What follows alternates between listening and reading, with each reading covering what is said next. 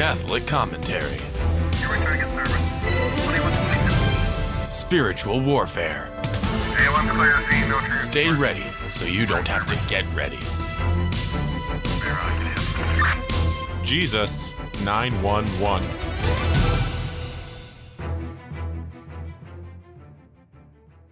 Soul Patrol, Jesus 911, one man car. Well, John DiGirolamo, can you hear me, my friend? Hello, John. Can You're you coming through loud and clear. Yeah, okay. can you hear me?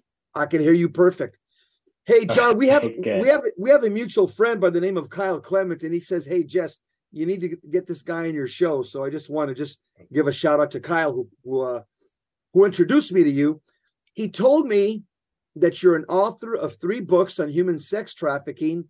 Uh, the books are called "It's Not About the Badge." That's one of them. The second one is called "It's Not About Sex," and the third one is called "It's Not About the Predator." You're also a winner of the 2002 Hope uh, PYX International Book Award. And John DiGirolamo's website is, quote, it's not about dot com. It is not about dot com. I'll mention it again. It is not about dot com. John DiGirolamo is a critically acclaimed author, speaker, and anti human trafficking advocate, and is a member of the Christian Authors Network and Christian Indie Publishing Association. He's the board president of Bringing Our Valley Hope, a nonprofit located in Chaffee County, Colorado, whose objective is to end human trafficking in central Colorado through, through education. And uh, John DiGirolamo is a retired CPA who's worked in various management positions at both small and large technology companies and currently lives in Chaffee County, Colorado. Well, John, welcome to uh, Jesus 911, my friend. There's a lot of questions I want to ask you. In light of the movie The Sound of Freedom that just came out, uh, what an incredible movie. I, I I know the, the actor and director, Eduardo Verástegui, we're good friends. And I know Alejandro Monteverde as well. And uh, that movie, The Sound of Freedom, was a great movie. And a lot of people are probably asking, so what's the rest of the story that's why we have you here, John. You've written three books on this topic. So, what is the rest of the story? Yeah, I, I agree. It was it was a great movie, well done, well acted. Uh, the rest of the story is that it happens right here in this country, right under our nose, hiding in plain sight. You know, a lot of people think that it happens in big cities, New York, LA, and on the border, and it absolutely does. But what's surprising is that it happens in small town and rural America. And that's what I wanted to write about was the stories that nobody uh, thinks about because it's hiding in plain sight.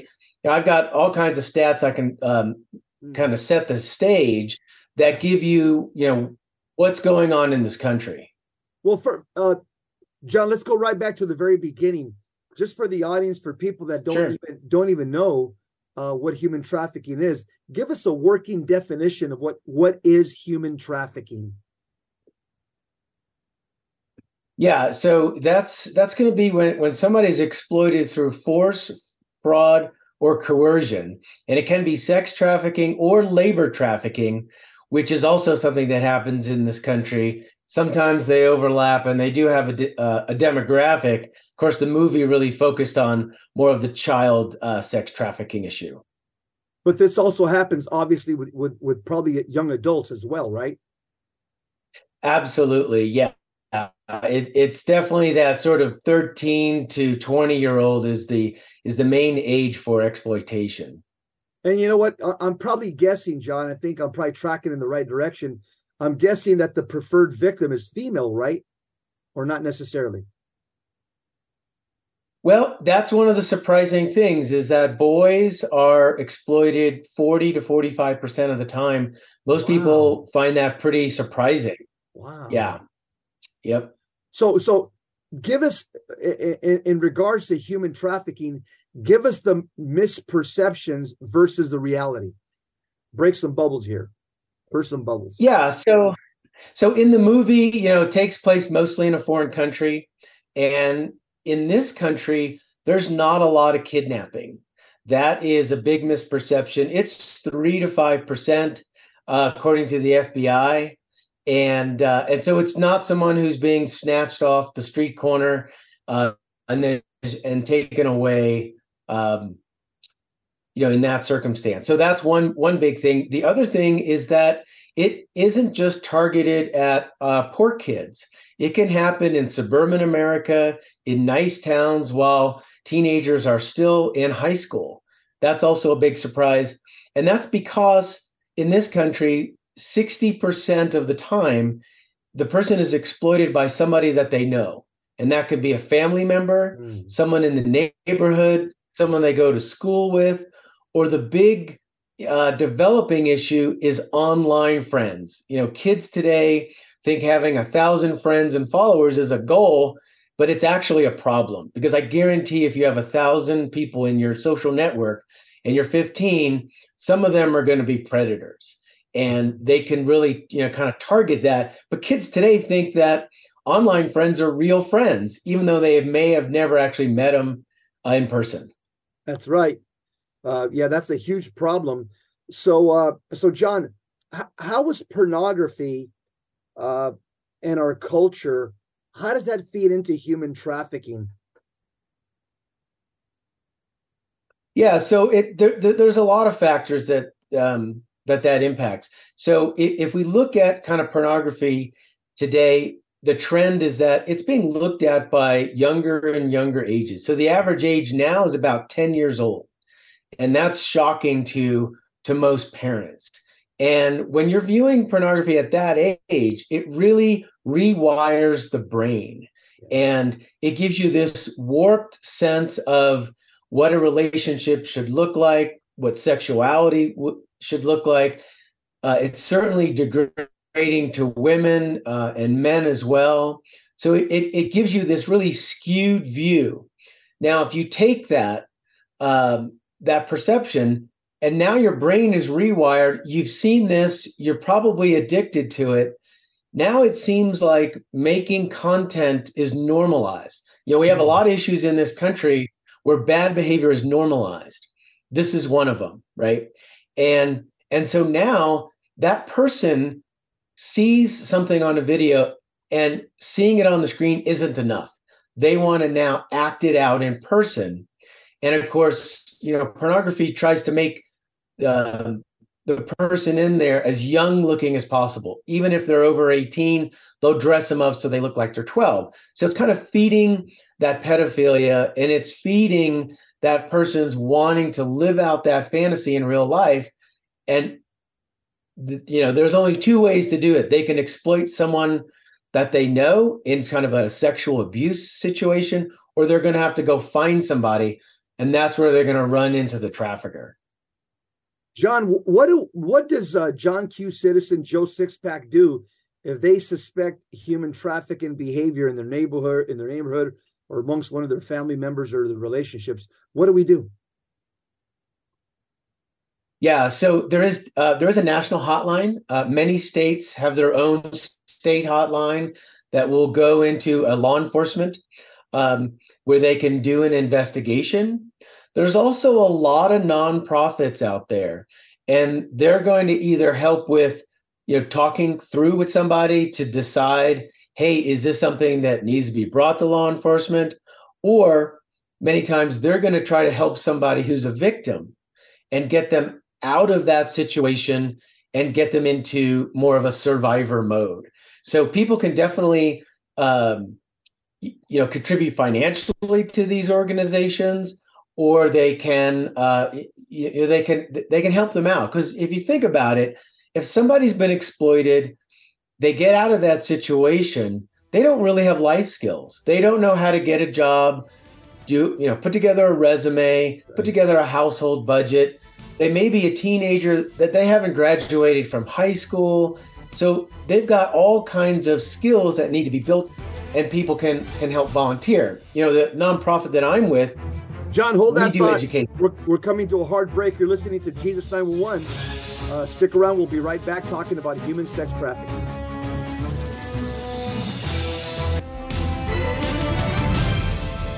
Now, back to Jesus 911.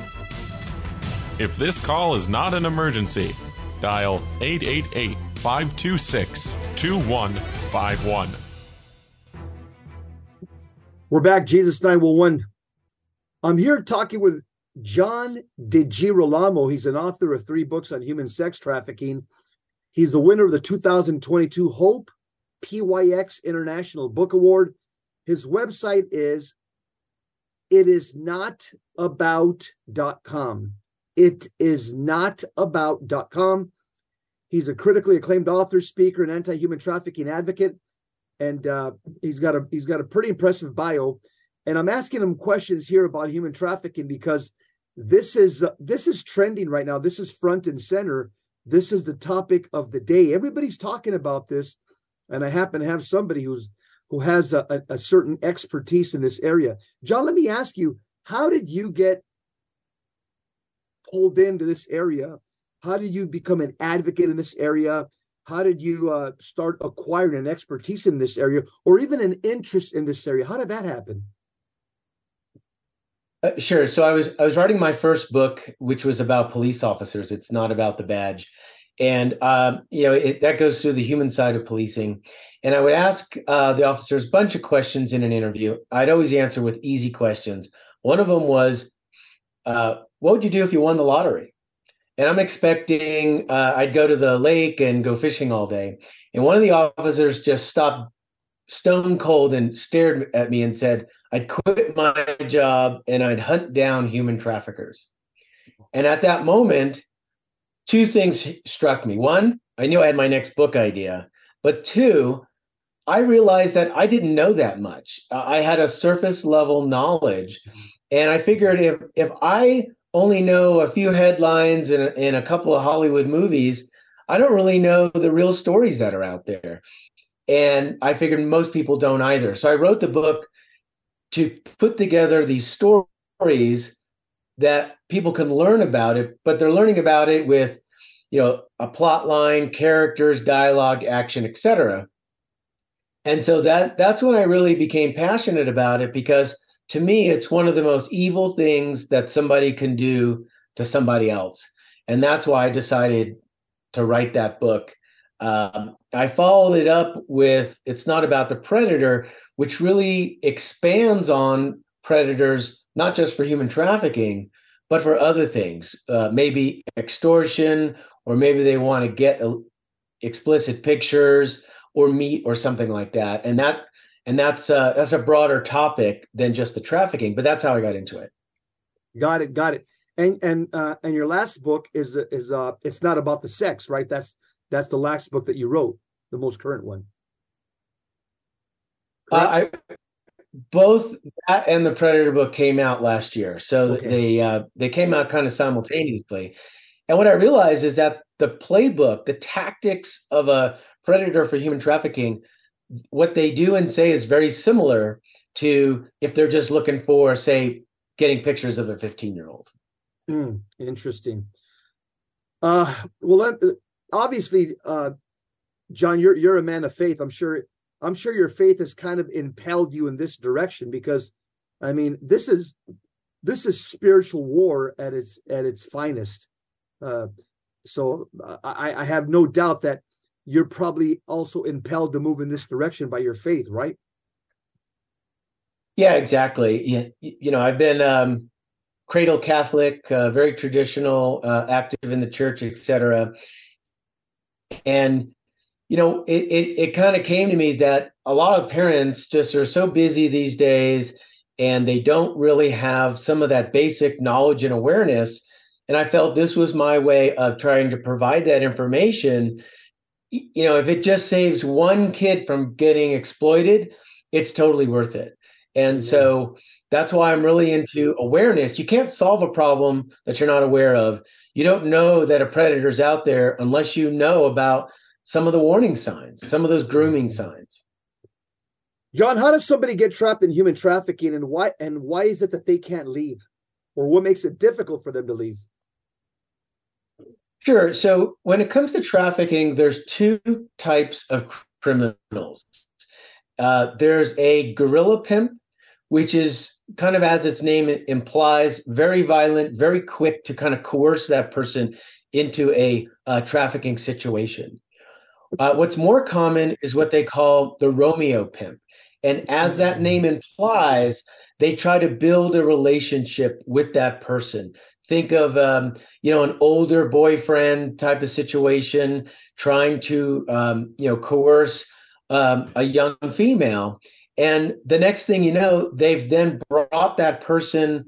They've kind of tried to isolate them. They'll tell them things like, "Only I love you. Only I'm the one that's going to take care of you. Don't trust your parents. Don't trust the police." you know they're going to look for somebody who's vulnerable so they get them into the situation and then they're going to use both physical and psychological methods to try to keep them so for example they're going to try to shame them and tell them no one's going to believe you. That you know you're you're a you're a bad person etc no one's going to want you now. You're damaged goods. So they really try to psychologically break you down. And, you know, if you have somebody who's 18, 20, 25 trying to coerce somebody who's just 14 or 15, you know, they're really no match for these master manipulators. And then when when they're in that situation, they're going to exert control. They're going to take away their cell phone, their laptop, their money, their ID, etc. They're going to deprive them of food, sleep. They're going to keep them on a very strict schedule because they can get exploited, you know, 10 times a day. And so they've got this kind of physical and mental um, uh, control that they're trying to exert. And it's just very difficult for that person to get out of that situation. That's why tr- survivor rates are really about 10% or less because somebody's so broken, they turn to drugs. Um, they may be homeless after they're, uh, you know, discarded by the criminal and and once you're homeless and hooked on drugs you know it, it's a spiral downward unfortunately well john everything that you're that you're sharing right now that movie sound of freedom it, it must have uh, you must have been doing backflips and when you watch that movie. You're, you're you probably said finally somebody's making a hollywood movie exposing everything that i'm writing about. This is a very real problem. I mean you were probably you know giving high five in the air to you know, uh, Jim Caviezel and Alejandro Monteverde and Eduardo Verástegui, you're probably giving them fist pumps in the air, saying, "Good, good going, guys. I've been writing about this for years, and I'm glad that uh, this is finally front and center in the big screen." You, I, you know, I, I noticed that the woke left, the Hollywood left, uh, the political left, that movie triggered them. They are angry about this movie. What do you think that is? well, you know, there's lots of theories about that. I mean, my understanding is that movie sat on the shelf for five or six years. And, um, you know, I, I think, you know, Hollywood is such a depraved place. They don't want to have moral judgments. They really don't mind the sexualization of children and teens. And so this kind of movie brings that topic front and center. Um, and they don't like talking about it. You know, it, it, almost reminded me of a Epstein Island type of situation. And boy, Hollywood doesn't want to talk about that, do they? They sure don't. John, so how does this, how does the survivor persevere through this type of adversity? Yeah, so that's you know that's a that's a really uh, tough situation for for the folks. They they've got to uh, first they've got to get out of that situation and get out permanently. You know, sometimes somebody falls back into being re-trafficked, um, and unfortunately, that that happens a lot more than than people think. Mm. But what they need to do is, eh, you know, they need to get with nonprofits and other agencies that can really kind of help them navigate the system. If they're young, they may need to go back to school. Um, and you know they they've got to get uh, therapy ultimately they've got to do two things they're going to have to uh, you know kind of deal with their trauma and they're never going to you know they're never going to be 100% they're going to have to uh, manage that trauma hopefully with a relationship with christ where mm-hmm. they can really kind of lean on him get his strength to see themselves not as a victim you know it's a real switch of the mindset, looking at yourself from a victim to looking at yourself as a survivor. Sometimes that takes decades.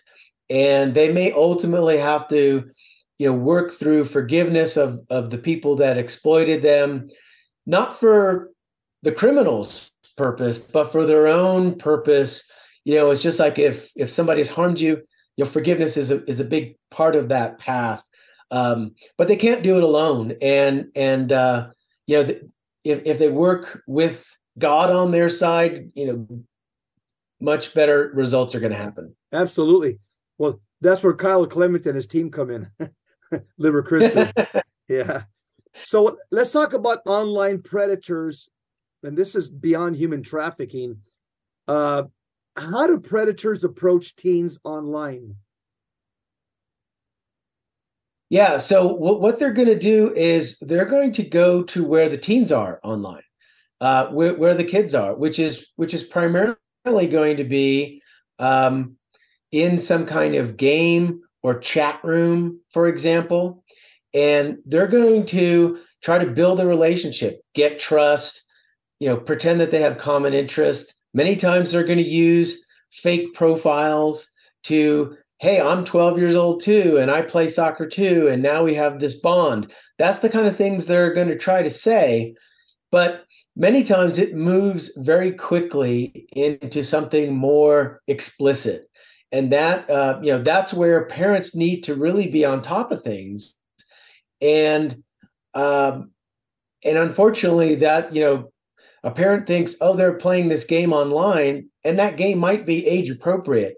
But who knows who's looking in that in that chat room because your kid might not be looking for trouble but i guarantee that trouble's looking for them yep. Uh, i'm sure you write about real examples in your books of, of predator tactics to exploit kids and teens. Can you give some? Yeah sure. So one of them is um, is something that's happening to boys a lot. So uh, they will somebody will send a um, a teenage boy a friend request or something uh, you know follow on Instagram. They'll get in a chat room and this attractive say college age um, young woman will send explicit pictures to the teen boy. Now it, they could be downloaded from a pornography site, for example. Many times they're totally fake profiles, but they'll send that to this boy. And then they will say, Well, I've sent you a picture. Now you send me a picture. And then as soon as he then falls into that trick, sends a picture of himself, it moves into extortion. And they will then say, You need to send me money, or I'm going to send this picture to everybody on your friends, family, everyone in your contacts, etc. I'm going to post it on social media. They're going to shame them. And, John, hold that and, thought, John hold that thought. We're coming up to a sure. hard break. We're, uh, we're listening. We're talking with John here, expert on human sex trafficking. We'll be right back. Stick around.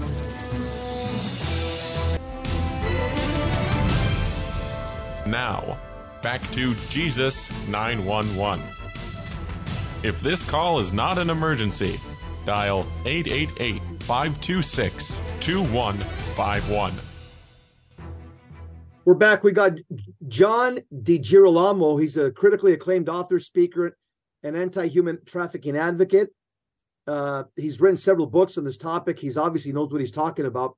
Before we continue with John, I just want to mention for those of you that have never been to the Holy Land, I'm doing a Holy Land trip October 6th to the 16th. Uh, that's the land where Jesus walked, our Lord and Savior uh, as Catholics, we call the Holy Land the fifth gospel. You got Matthew, Mark, Luke, and John. The Holy Land is the fifth gospel. It's actually walking the footsteps of Jesus Christ, our Lord and Savior. So you've never been there. And if you'd like to go with myself, my wife, and Father Dave Nix, uh, we invite you to come. Just go to my website, jesseromero.com, jesseromero.com. Click on the flyer and you can sign up. We still have a few seats available. We'd like to go. We'd like you to come with us. What an incredible trip. Nine days in the land where God walked. Okay, let's go back to here, John DiGirolamo. And John is uh John has walked in places where most most men have never walked. He's talking about human sex trafficking on a level that I've never even heard before. And so uh, this is this is what I would call red meat for the brain. So John, uh, you're talking about ways that these predators exploit kids You want to finish off finish off those thoughts?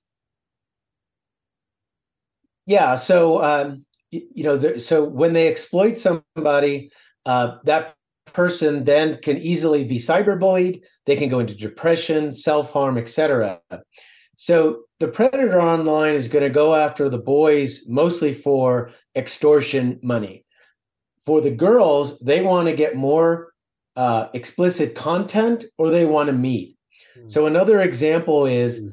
they will, uh, you know, chat up uh, somebody who's a, a young female teen, and they'll say, "Hey, send me ten dollars. I'm sorry, I'll send you send ten dollars for a picture of your feet."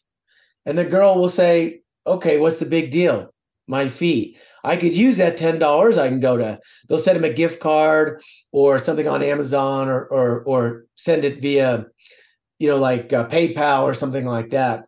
Well, they'll try to get that person used to sending pictures for money. Then they'll start asking for mm. something more explicit for $20, $50, a $100. And they'll ratchet it up. And that's a tactic that they'll use.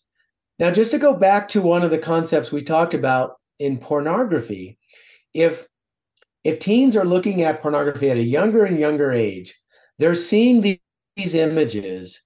That is normalizing a teen making uh, you know say teen sexting for example they're making their own content so if that becomes normalized which it has because it happens in middle school as well as high school then all of a sudden sending a picture to a total stranger doesn't seem as unusual as it should because of that normalization of you know of of pornography.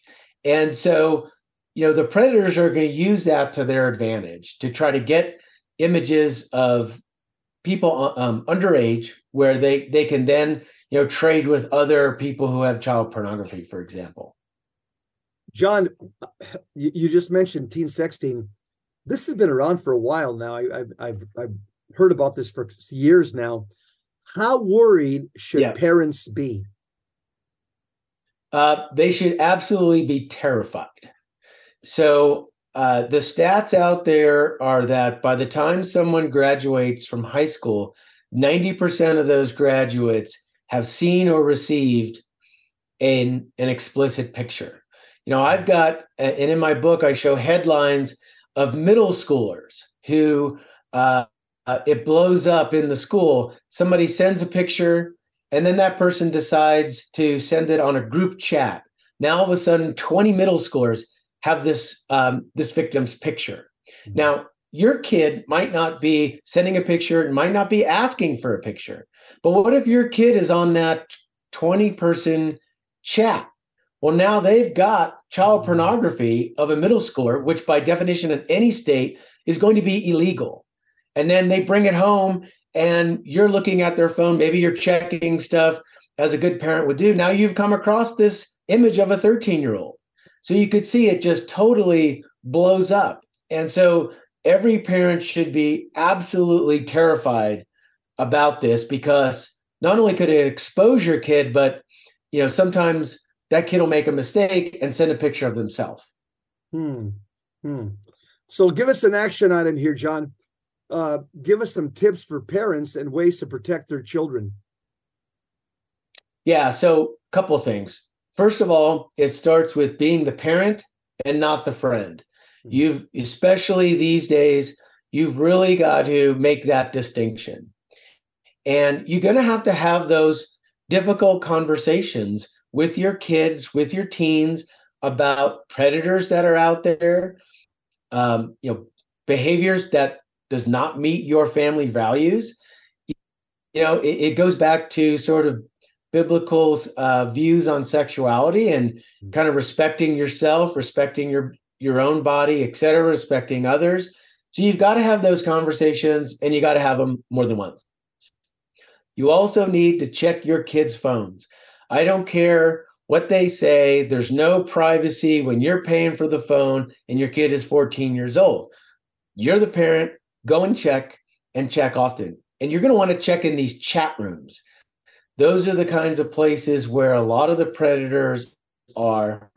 And you can get uh, software programs that will kind of help you manage this situation. They're not 100%, but they're definitely helpful. And then finally, you really want to limit their time online. Don't let them go to bed with their phone. Uh, you know, your mom is still right. Nothing good happens at 2 a.m. They could be, you know, at best, just wasting time on the on the internet. At worst, they could be chatting with a predator. You know, it's uh, as if parents don't have enough things on their plate. Now, uh, this this makes things this uh, the whole thing about social media and uh, you know trafficking. This makes the parents' job even that much more difficult today. So let me ask you a question, John. Uh, this is kind of a macro question. Is is social media safe? No. Uh, so you know, we, we could we could just cut to the chase. You know, there's this uh, Babylon Bee meme that shows two parents and a kid with a phone, and the quote is, "Should we give our ten year old a smartphone or just drop him off at the bad guy's house?" you know, I, I, I can't say it better than that. You know, and there's this thing called dumb phones. You can get, especially for kids in that 8, 10, 12 year old, maybe you want to have, they want them to have a phone so you can say, hey, I'm done with practice, you pick me up, etc. But you can't send pictures, you don't have internet access. Definitely start your kids with a dumb phone. When it comes to teens, you know, that's a little harder to manage. Every teen will tell you that their social life will be obliterated unless they have a smartphone. I don't think that's true, but I know it's definitely tough for you know parents to have that conversation with the kids. So that's where it comes in with these constant discussions and check their phone. They need to know that that that you're checking. And uh, and again, it, it may not be your kid with bad behavior, but who knows what somebody is sending them. That's right. All I could say is I thank the Lord that I'm not a young parent. I'm a grandparent. So I could just uh the you know that that's way past me. Uh right. So um John, in I think in one of your books, you said that a police officer set up a profile as a 13 year old. And uh you've also said that every parent needs to know what happened next. Can you elaborate on that?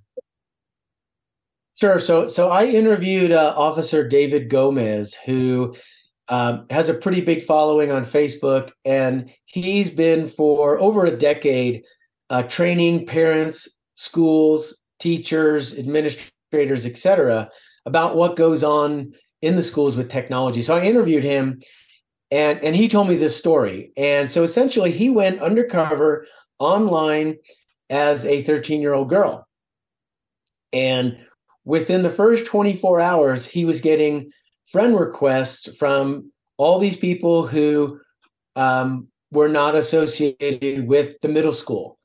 And um, within that 24 hours, uh, this profile was asked for explicit pictures. They're, you know, the, these predators, it's so easy to add friends to your social network, right? It takes two seconds to, to, to click on send a request or accept a request. And so someone's just going to send out 100 requests very quickly, very easy, see who reacts. So anyway, so so Officer Gomez gets this request for explicit pictures, and then the person says, "Hey, let's let's meet on a on a date. I, I want to take you out to dinner."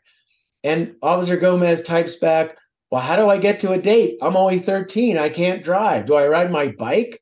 You hmm. know, and so this person on the other end then started saying, well, let's just let's eat in, let's go to a motel. And they started explaining all the things they wanted to do to this 13 year old. So Officer Gomez is, is behind his computer saying, okay, sure, let's meet. And of course, they promptly arrest this guy at the motel. And they found he had sent over 100 requests to middle schoolers. 90% of those middle schoolers had just blindly accepted this criminal's friend request. 90%, 20% had sent some kind of picture, and he had two previous encounters with somebody at a motel. And the guy had video evidence, so they arrested him, put him away for a long time. Now, the, the kicker with this story is this guy was arrested and he couldn't make his dinner plans. Why do I bring that up? Because it was the rehearsal dinner for his own wedding. he was arrested the night before he was going to get married.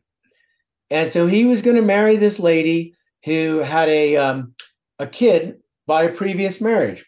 Guess how old the daughter was of his fiance? 13. I, I can't make this stuff up. I can't make this stuff up. And that, you know, so true story. So, you know, that's it just shows that they'll swoop in and anybody that reacts, anybody that seems vulnerable, they're just going to zoom right in on. And they're going to ask for pictures. They're going to ask to meet. You know, I, have got headlines um, that, that I hold, talk Hold that thought, John. Hold that thought. We're coming to a hard break. I want to continue with the story. Okay. Jesus 911. We're listening, talking with John DiGirolamo. We'll be right back.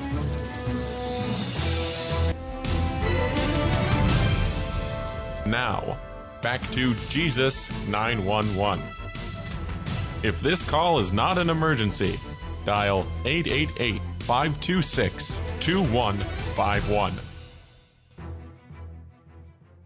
We're back. Jesus 911. Remember the Holy Land trip. If you want to come with me October 6th to the 16th, go to my website, jesseromero.com. It's going to be an unforgettable experience to walk in the footsteps of the land where Jesus walked. We Catholics call that the fifth gospel Matthew, Mark, Luke, John, and the Holy Land. We're talking to John DiGirolamo. He's an acclaimed author. He's an expert on human sex trafficking. He's blowing my mind. My head is my head is exploding as I'm asking him these questions. My head is spinning. Uh, he's just a wealth of information on one of the most pressing topics uh, that we're all dealing with right now. It's all around us, and and a movie that just exposed this it has a national conversation, The Sound of Freedom, an incredible movie. If you haven't watched it, and uh, and we need to be made aware of this, and all of us have to do something about it. Uh, at the very least, start praying against it. Uh, you know, bare minimum. But every one of us has to start doing something about this because this is an international problem. So, John, you were talking about this police officer that set up a profile with a 13 year old, and uh, you're basically giving us some of the details because every parent needs to know what happened. Can you continue with that story? Sure. So, you know, it's very easy to set up multiple profiles as a predator. You know, it takes a matter of minutes. It's very easy to do that. And so, you know, staysafe.org estimates there's 750,000 predators online at any given time during the day. And so, it, you know, it, your kid might not be looking for trouble, but trouble is looking for them. Mm-hmm. And so you've got to monitor what what they're doing and and make sure that they understand if something sounds weird. You know, and this officer Gomez told me the story about the $10 pick for a picture of your feet. Somebody somebody's kid went to their mom and said, "This seems really weird." And so the mom went on there. That kid had been chatting to this predator for weeks and yet they were just kind of grooming them along. And so, you know, having having that conversation with your kid, if something seems a little weird, a little off, they're asking any strange questions, you know, have them come and, and talk to you, the parent. John, I don't know if you remember, but years ago there was a there was a series on television. It was called To Catch a Predator. I used to watch it all the time. It was phenomenal. Uh, I forget the guy that hosted the show, but I think, as I recall, I think he ended up getting arrested himself. Uh, but it was a really good movie, a, a, television series called To Catch a Predator, and they would go through. Uh, they would go through these cases. They would basically call the people up, and they take cameras, and it, it was well done. Uh, and and that was starting to put a national spotlight on this this as well. Uh, let me ask you a question. The Sound of Freedom I think in the credits it says that the biggest consumer of human sex trafficking is the United States of America, our country. Is that what your research has come up with? Uh, yeah, unfortunately, you know that's true from a financial perspective. You know, I've heard a stat out there that uh, sex trafficking in this country makes more money than Major League Baseball, the NFL, and the NBA combined. And when you think about that, it, it just blows your mind away. And it's not very far from making more money than the drug enterprise. That's the number one criminal uh, element in this country. And uh, uh, from what I understand as well, from watching the movie uh, Sound of Freedom, it, is that the Mexican cartels are are uh, they're front and center when it comes to this right now because they're seeing, like you said, that you can make more money, or uh, you know, with human sex trafficking than you can peddling drugs. So, uh, and we know that the we know that the Mexican cartels, these guys are all avowed Satanists. They all they all uh, are consecrated to the devil in a, in a black mass uh, through the cult of La Santa Muerte. So, uh, uh, let me ask you another question. Uh, how can teens circumvent parental controls on electronic devices? What are some of the things that the teens are doing? Sure. So, you know, when I was a kid, if you wanted to be sneaky, you had to either be creative or ask your friends. Now, all you have to do is ask Siri, Alexa, and YouTube. So, I, I suggest to every one of your listeners go to YouTube and type in, What do I do if I have strict parents? And you will be blown away by all of the self made teen YouTube videos telling other teens how to circumvent their parental controls. When I did this, when I was writing the book, the number one um, video that came out was from a young lady in her bedroom smoking a bong, and it was the advanced version of her video series on how to get around your parents. It had 974,000 views, Jesse. And and and it and you there's page after page after page of this stuff so a couple quick things on on how a teen can circumvent stuff first of all every teen is always one step ahead of their parents from a technology perspective so you can do things like do a search and find out you know you, you, a very popular program snapchat so maybe you're a good parent and you go check that snapchat story it looks appropriate but did you know there's a secret folder called My Eyes Only? And what do you think it's used for? Secrets, things you don't want a parent or someone else to um, to look at. There's a calculator program that does real math. But if you look that up in the App Store, the second line says hide your photos and keep secrets. And so there's just so many apps out there like that.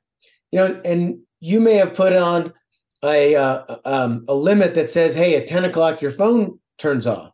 Well, if that kid changes their time zone to Hawaii, guess what? It's not turned off at midnight, is it? Hmm, interesting. Wow. Uh, so, John, how, in my opinion, I think common sense would tell any one of us that pornography has everything to do with this human sex trafficking. Pornography, it's it's it's what fuels all of it. Uh, pornography in our culture, it feeds texting or sexting, and I think it also fuels the predator's brain. I, I remember I watched uh, an interview with uh, Ted Bundy before the, the night before he was executed, and he was on with Dr. James Dobson, and he said, I started watching pornography as a, at a very young age, and he said I could never, ever look at a woman the same again. Uh, everybody should watch that interview, but but uh, let me ask you: tell us how pornography and the culture is feeding the sexting and the way it fuels the predator's brain. Sure. So you know, it's it. A lot of people say it's like an addiction. Uh, you know, there's a nonprofit out there called Fight the New Drug, uh, and it's all about pornography addiction. And so, well, what happens if you're addicted? You need a new high. You need something that is more more um, let's just say depraved than just looking at it at an image. And those images, they're trying to make them younger and younger. So it's going to essentially destroy that innocence. And the trend is that it's you know it's more deviant, more degrading, more violent, and so they're going to try to live out those fantasies. And the only way they can do that is through sexual abuse of somebody they know, or they're going to look for some kind of a you know trafficking situation where they can do something that no one else, no normal person would ever let them uh, do. And because they've seen it so much on pornography, they're viewing that as normal.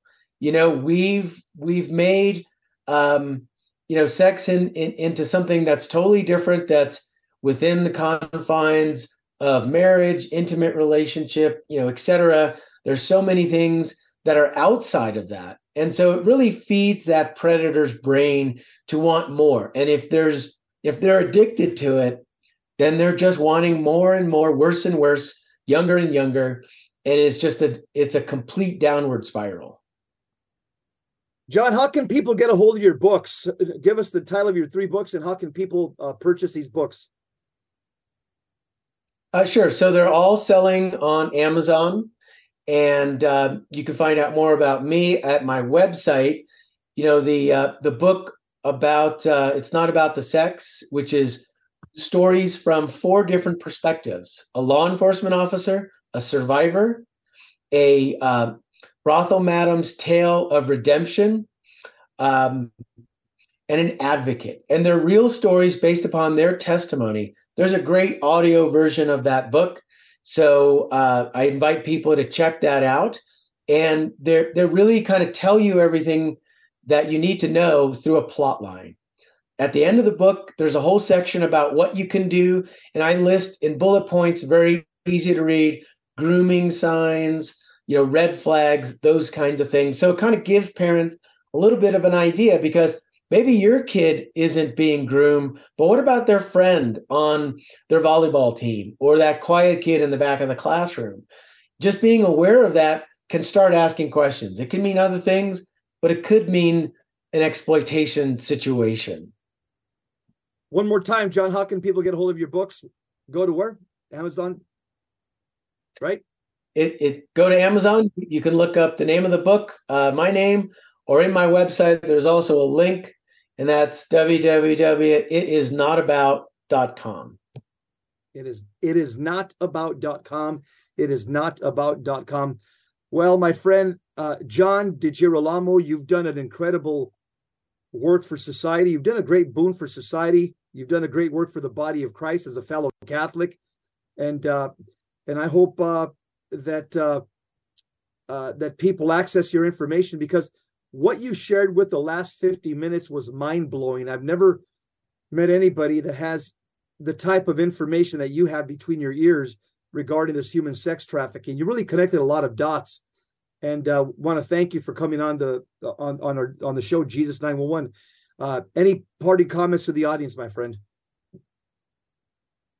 yeah, it, it's just you know stay diligent, you know, pay attention. Um, you know, don't trust technology. I, I guess is, is is my final parting parting uh, words. And and uh, and again, be the parent, not the friend. You know, I was really excited to be on the show, Jesse. I really appreciate you having me on. Yeah, well, thank you very much, and thank uh, thank our mutual. I want to thank our mutual friend Kyle Clement uh, for telling me about you. Yep. And uh, keep up the good work, my friend. That's all I can tell you. Stay close to Jesus because you're definitely involved in spiritual warfare. What you're doing right now, you're exposing the diabolical, and so just know that uh, that uh, you and I ha- we have to stay remain in a state of grace, stay protected, stay close to our Lord, stay close to our Lady, because the evil one does not like what you're doing. He does not like he does not like what I'm doing. So, uh, thank you very much, brother, for coming on. God bless you. Keep the faith, and we'll see you next time. All right. Thank you, Jesse. You got it. Up next, we got Gary Michuta coming up with Hands On Apologetics. He's coming to you from the Midwest Command Center. Uh, stick around. You know, Gary's always got an incredible show. As for us, Jesus 911, we are out. End of plot, POW. We'll see you next time. Same Christ time, same Christ time. God bless you.